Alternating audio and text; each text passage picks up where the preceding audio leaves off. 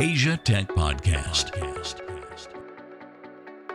Voice of the Asian tech ecosystem. Hello and welcome to Asia Tech Podcast. My name is Graham Brown. The next 30 minutes, our guest will be Tom James, the co founder of NR Capital in Singapore and London. We're going to talk about alternative finance, the blockchain, logistics, traceability, fintech. We're also going to go into the space of deep space, deep space mining, deep space commodities, and artificial intelligence. There's a lot to cover in the next 25, 30 minutes. If you're interested in the cutting edge of technology and how that applies to finance, then stick around. My guest is Tom James, the co founder of NR Capital, coming right up. Asia Tech Podcast. Find out more at atp.show. Hello and welcome to Asia Tech Podcast. My name is Graham Brown, joined by Tom James, the co founder of NR Capital Singapore and London. Tom, welcome to the show. Thank you very much. It's good to have you here. We're going to talk about fintech, fin and tech, and fintech before it was fintech. We're not. It's not a word play, but you know, you've been in yes. the financial services space, from commodities to much more recently in the technology side of things for, for a number of years. So maybe we can talk a little bit about your background as well. Off the top of the uh, you know the hour maybe we can put the uh, on the table what it is you do in nr capital. Tell us a little bit about that. What is the problem that you're solving and also where we are in the fintech space. So nr capital explain to us a little bit about what it is for those that don't know. Yeah, sure. Uh, thanks for having me on the program. Uh, NR Capital basically has evolved uh, to create a solution for a problem. In fact, uh, an ever increasing issue. Uh, Post 2008 and the banking crisis, regulations changed massively for the banks. And as a result, they've had to put a lot more capital against certain types of business that they do. And this regulatory capital then means, of course, that they've either got to charge more or they have to pull out of certain types of business. Mm. Um, and so for the smaller sort of deals, and you know, smaller, I'm still saying sort of below $15 million per ticket per transaction. Um, SMEs uh, in not just Asia but around the world have been increasingly uh, finding it difficult uh, to to get trade finance. Mm. So this is the finance that you get to literally purchase uh, a, a cargo of grain or sugar or palm oil or uh, or some raw materials which need to be shipped to across the world to a manufacturer. Um, and so this is a, a big, big uh, uh, problem. Um, so we've developed a solution. The solution is Fin plus Tech, as you said, mm. um, because one is the banks can't make money, uh, are, you know, for these smaller deals and support the SMEs directly, um, although they want to. Um, so uh, we needed to find alternative sources of funding for them. So we set up a fund. Uh, NR Capital trade flow fund, where other investors, high net worth, family offices, pension schemes, institutions can actually tap into this new asset class called trade finance. Mm. Um, but then, because these are smaller deals, you need the tech. Um, so we spent a couple of years looking at the technology solutions out there already, um, but also looking at the legal infrastructure as well, because technology without uh, good backup on the legal side um, is not going to work. So we sort of put together our own legal IP um, we've brought together some existing technology, which is tried and tested and accepted by commodity traders and banks around the world, um, and then made sure that we can actually plug in blockchain and other applications there as well going mm. forward. Mm. I'll be interested to learn a little bit more about mm. how that actually happens on the tech side. Going back to what you identified as the problem, Tom, is that before 2008, trade finance that was looked after. That was the liquidity of international trade wasn't it? That was what that's right. like you said some some would give somebody the liquidity to buy the soybeans or to transport it and so on. Yes. After 2008 what happened? Was it just that the banks couldn't profitably service that market or because of their capital requirements they didn't have the liquidity to do that? Maybe you can i don't understand the market well enough mm. but you understand it as good as anybody else. Please sort of educate well, no, us. well exactly. No initially it was the banks didn't have the money so they were trying to rebuild their balance sheet after the uh, big catastrophic meltdown there in 2008 um, but then regulations were changed Um, and as a result of that, the amount of regulatory capital they had to put up against certainly commodity deals mm. uh, increased. And so that meant that what was already a high volume, small margin business, uh, you know, f- for the smaller deals just didn't make sense. Mm. So typically, you know, if, and if you're doing deals below $15 million, the bank has to charge you either like a, a silly price uh, to make it worth their while, um, or, you know, uh, people, they just have to say, I'm sorry, but it's you know it just doesn't work for us. Right. This is this is part of a, a wider problem, isn't it? Is the the fact that these markets, which were used to be serviced by traditional banking, are now in a space where you've got alternative finance coming in. And your side, you're building a fund and getting a different group of investors in this asset class. But also, if you go into the tech space on a wider scale, you now have companies like the Alibabas and the Grabs who don't have to operate on the same kind of like capital requirements as a bank to be able to fund these kind of mm. projects, right? So, I mean, it makes an interesting yes. question mark over just how useful the banks are in the new sort of technological economy. I mean, it's a bit of a, mm. it's a bigger question, isn't it? I'm not sure if we should go there that early in the conversation, but I mean, maybe we can just sort of do that at the very sort of superficial level. Well, you know, I mean, I think I think it's fair to say that banks are you know, searching for their new position uh, in the sort of international trade ecosystem, as it were. Um, you know, they're trialing a lot of blockchain technologies. Uh, that you know, trying to bring in new efficiencies and other services so that they can reduce their overheads for servicing the, the smaller uh, trades, etc. Um, the thing is, is that you know, and I think some will will uh, will succeed. Um, where we're coming in is that another level on top of the solution that we've developed is that we don't do balance sheet lending. We do not lend money. So banks and other lenders will look at people's accounts, financials, balance sheet, and take a, a view of the credit risk on that uh, mm. counterparty. Where we've turned the sort of the, the credit risk model upside down, and we perhaps only look at 20% of our weighting is really on the counterparty, and 80% is very much on the commodity transaction itself. Mm. So we go in and uh, our customers, our buyer, end buyers say, okay, we need to buy these grains, we need to move them somewhere else, we need to store them, uh, and then we're going to consume them ourselves, or we have other buyers that need it, manufacturers that need it. Um, so we look at the actual transaction and we actually hold on to um, buy that commodity in our own name and hold that as our asset. Mm, Um, and so there's, much more security for us. So it means we can actually keep the the, the cost uh, of that investment down uh, for the end buyers, uh, mm. whilst reducing their working capital. It also means they don't have debt building up on their balance sheet either. Exactly. Well, Tom, I'd like to learn a little bit about the the technology that makes this possible. And I guess that conversation is going to take us into the blockchain as well. But before we do that, I think it's useful for the listeners to learn a little bit about you and your background as well. Obviously, we've mentioned you've been in finance for a number of years.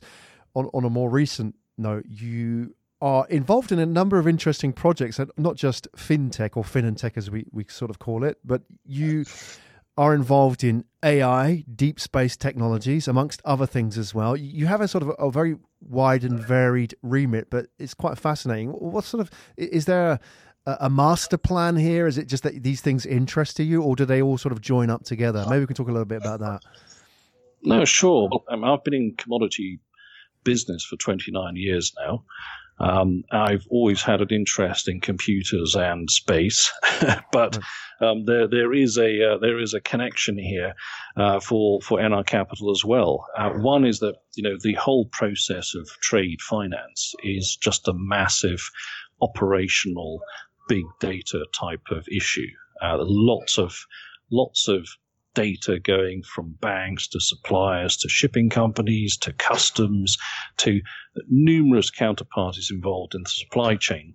So the idea is that once we've digitized the supply chain and got hmm. rid of the bits of paper, uh, as we do that, we would introduce machine learning and AI to actually improve and run the operations. So hence keeping the cost down uh, for uh, for all the uh, the users of the system.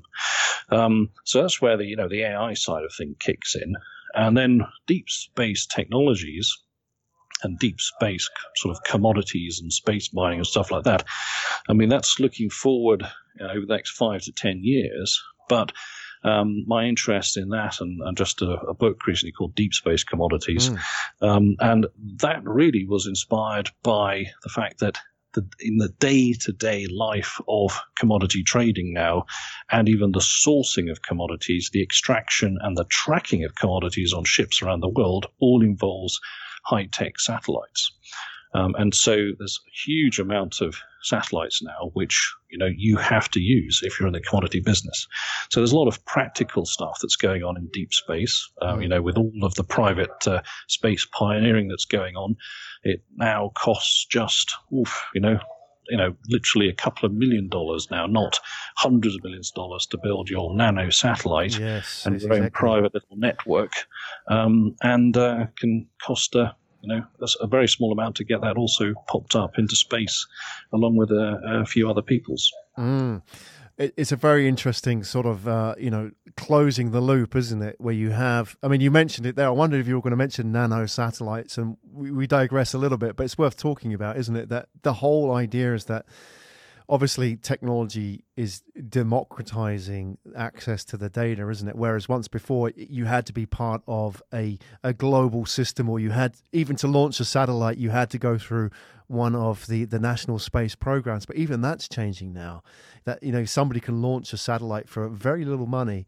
Now they have access to tracking data on a global scale, and that that logistical data can be stored on the blockchain and shared with a large number of providers. And you've got a very interesting world, haven't you? I mean, absolutely, absolutely. What we, does it look like? Uh, you know? there, there, was a few visitors recently to Singapore, where I'm based, uh, p- promoting the Copernicus uh, program mm. out of Europe. You know, and that's all. All the data, all the information is freely available for developers to to plug in. Um, so you've got multitude of GPS type systems all over the world, weather satellites which are giving free information. So you know, in the world of commodities where you have to find the stuff, dig it up out of the ground, uh, move it, monitor it, mm. uh, you know, and then trade it as well. Um, you know, satellites now are really part of the, the everyday life of uh, of the business. Mm-hmm. Can, can. Yes. Well, I wanted to ask about that because it sort of brings us back a little bit into trade finance as well, and what you do with NR Capital is that where. Uh, one of the things I'm always interested in. I mean, I'm a tech technologist myself, but I, I'm, I'm more sort of interested in how technology applies to day to day life. And a blockchain is obviously a technology which has been overhyped by its own admission. It, it, it's seriously overhyped. But there are, like with all the internet back in the early days, there was a lot of good behind it. You know that maybe 90% of it was speculation or frothy, but behind it, there was this sort of core infrastructure being built out and a philosophy behind it. And it seems that, you know, when we talk about blockchain now, where we're starting to see really interesting applications is in the space of logistics, whether it is in international trade or the traceability of food products, for example. Mm, uh, you know, yes. wh- why is it, do you think that that area, particularly where we're talking about logistics across borders, um, you know, with multiple parties sharing of information, is lending itself you know well to blockchain at this early stage. What, what's sort of going on for those sort of observing the space and trying to look for where this is going to really impact our day-to-day lives right here right now well, I mean, I think uh, you know there has been, as you said, uh, a lot of uh, people searching for how to use blockchain for the sake of blockchain. Uh, but I think we've we're now starting to see some serious applications uh, emerging. Uh, some of those are very practical for you know, commodity business, um, because DLT or distributed ledger technology, which the backbone of blockchain, um, is encrypted naturally has a certain higher level of security due to the DLT. Mm. It's really perfect for ensuring that uh, records of ownership, um, financial records, and data, just as some people are using it for medical record data, uh, is that much more safe and sort of hacker proof. Um, so that's certainly one area which we're looking at. Mm. Uh, another area for the tracking, you know, we're looking at, you know, even medical products, so pharmaceutical products, how you know they are can be tracked and logged uh, using blockchain. Mm. Again, the hacker-proof nature of uh, DLT uh, can lend itself to to ensuring that um, goods can be identified quickly as being fake or original, or certainly at least querying that okay the, these might be fake. So let let uh, have a look at that. We've been talking about the the financing of pharmaceutical uh, products uh, into Africa. Hmm. Um, and unfortunately, in Africa, there's been a, a, huge increase in the amount of fake uh, pharmaceuticals. It's a serious uh, problem, yeah. Uh, which is causing you know damaging health or or worse. Yeah. Yeah, absolutely.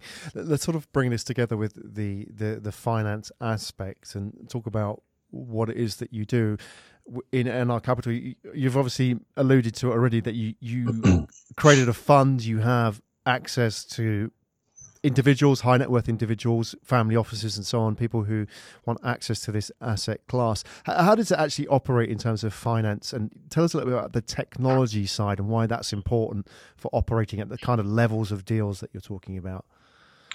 Well, the other big headache that people have uh, and cost, an increasing cost, is keeping up with what's called KYC, AML, and embargoes. KYC is uh, know your counterparty or know your customer. Data is like who owns the company, who's on the board. You know, you know, is there any anything negative about those individuals, about the company? Um, not just the accounting records anymore, and then also anti-money laundering as well, procedures and requirements. And then every single transaction you have to check is that commodity okay to come from that country to another country? Mm. And obviously, with all these trade wars going on as well, that's a full time job. Mm, exactly. so, so uh, that's again where we've digitized the KYC AML process, where you know we're able to use technology to to draw down corporate data from government databases, mm. um, and then even get geotag selfies from people's uh, phones to match up against their passport records and just make sure that we, we are dealing with the people that we should be dealing with mm. uh, in uh, in these companies. Now, for the banks and other financial institutions, they already have existing infrastructure there and uh, so that that can that process can take several months. Uh, a lot of the time, if you if any of the uh, listeners have tried to open a bank account recently, Absolutely. they know what it's like. it gets harder so, as well, doesn't yeah. it? Even with the technology, it's not getting any yeah. easier, is it? So again, that, that's another key bit is that of our digitization it is trying to do all of that electronically and as efficiently as possible, uh, and just make it convenient for people to supply that data as quickly as possible, so that we can then get on and uh, help them with the the business and also with. Uh, moving commodities around the world, you know, it's the lifeblood of the of the uh, economy. Real uh, commodity movements. Do, do you foresee building that outside the existing financial institutions? Is it a case of you have to do this in a decentralized way, or will you have to bring in regulators and retail banks or merchant banks to, you know, uh, plug into their systems? And do you need any of their kind of help to make this happen, or can this happen purely, mm. you hmm. know, from a commercial standpoint in the free market? Well, it's a very, very good question. I mean, right now, our business model actually is cooperating with banks. You know, so you know the banks have the customer relationships.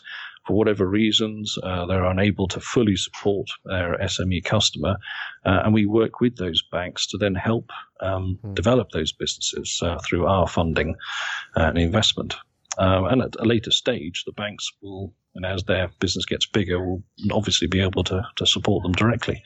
Um, but on the payment, you know, so we do work with the banks and the current banking system, issuing various um, trade finance documents like letters of credit and standby letters of credit, which are traditional trade finance instruments. But then also um, going forward, though, at the moment, the, the, the big issue now is payment systems. Mm. Uh, we keep hearing a lot of talk about uh, SWIFT, which uh, and certain countries getting s- switched off yeah, yeah. or potentially switched off.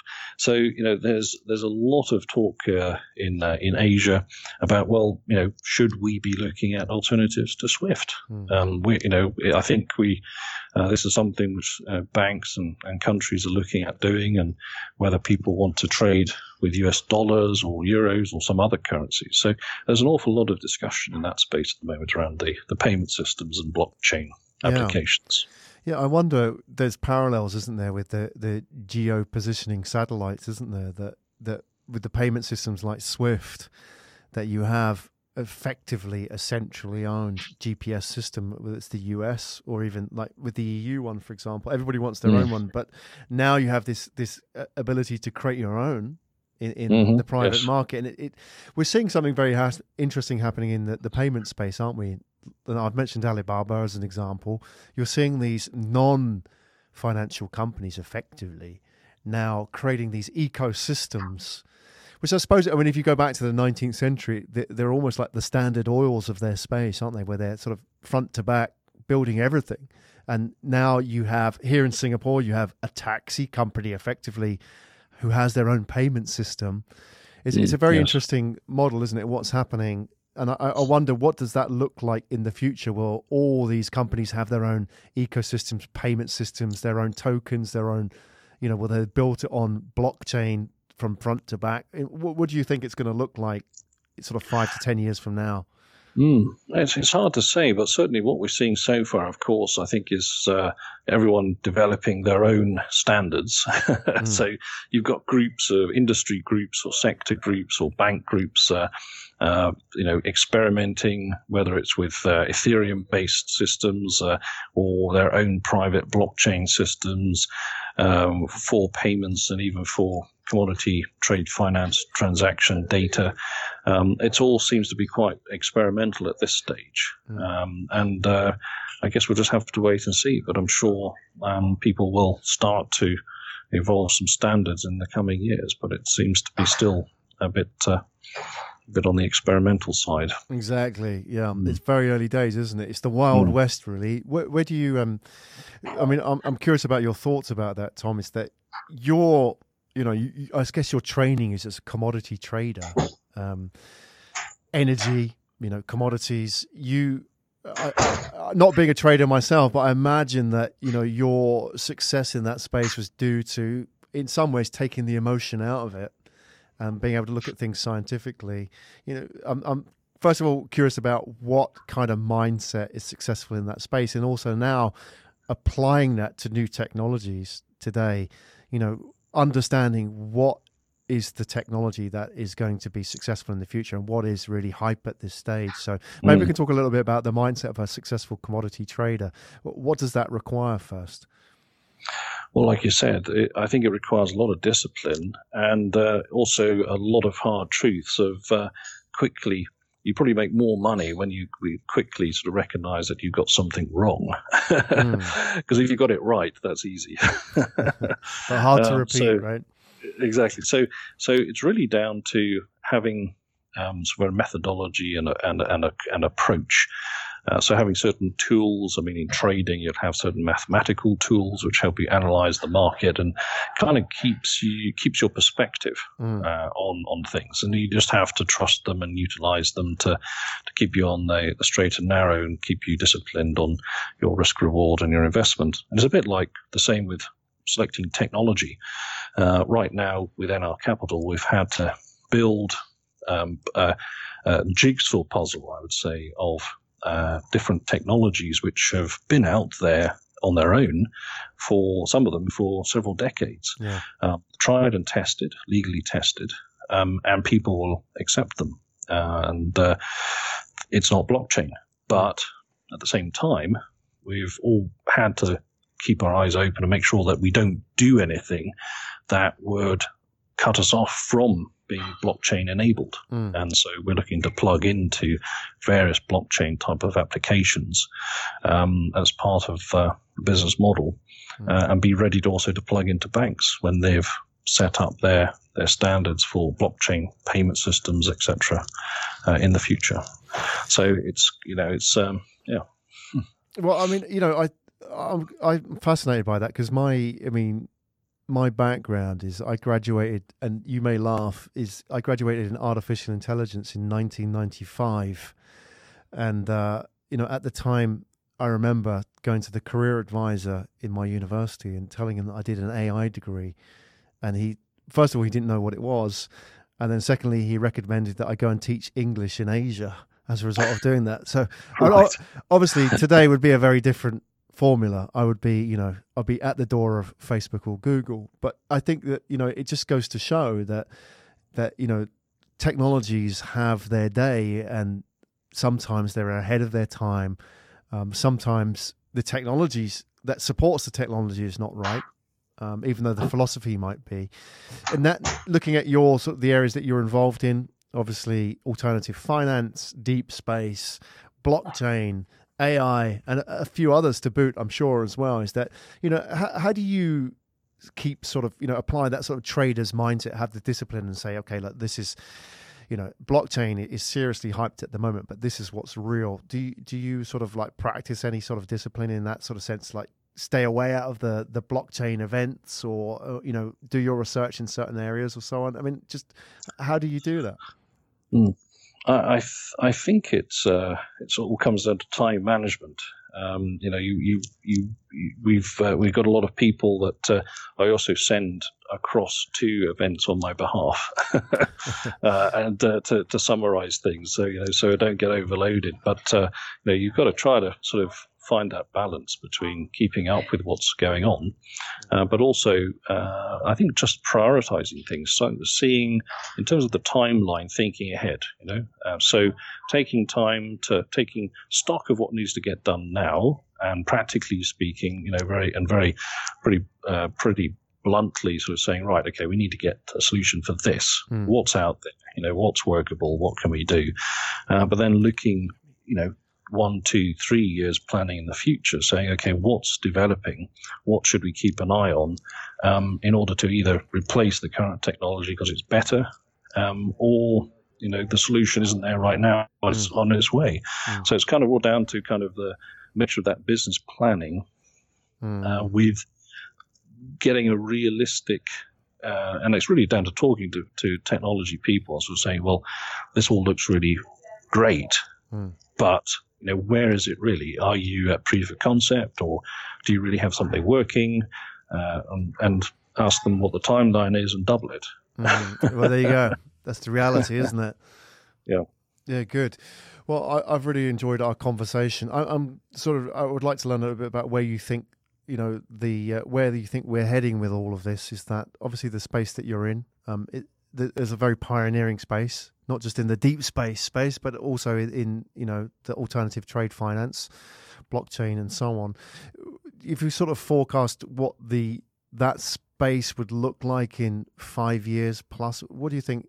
You know, I'm curious to know how that will look. What kind of technologies you think would be involved, and also, you know, what the role of traditional finance, if you like, so retail banks or you know investment banks would be in that space. You know, do they have to fear this? Do they do they have a role to play? I mean, how do they get involved in it? What's the best way that they can think about it?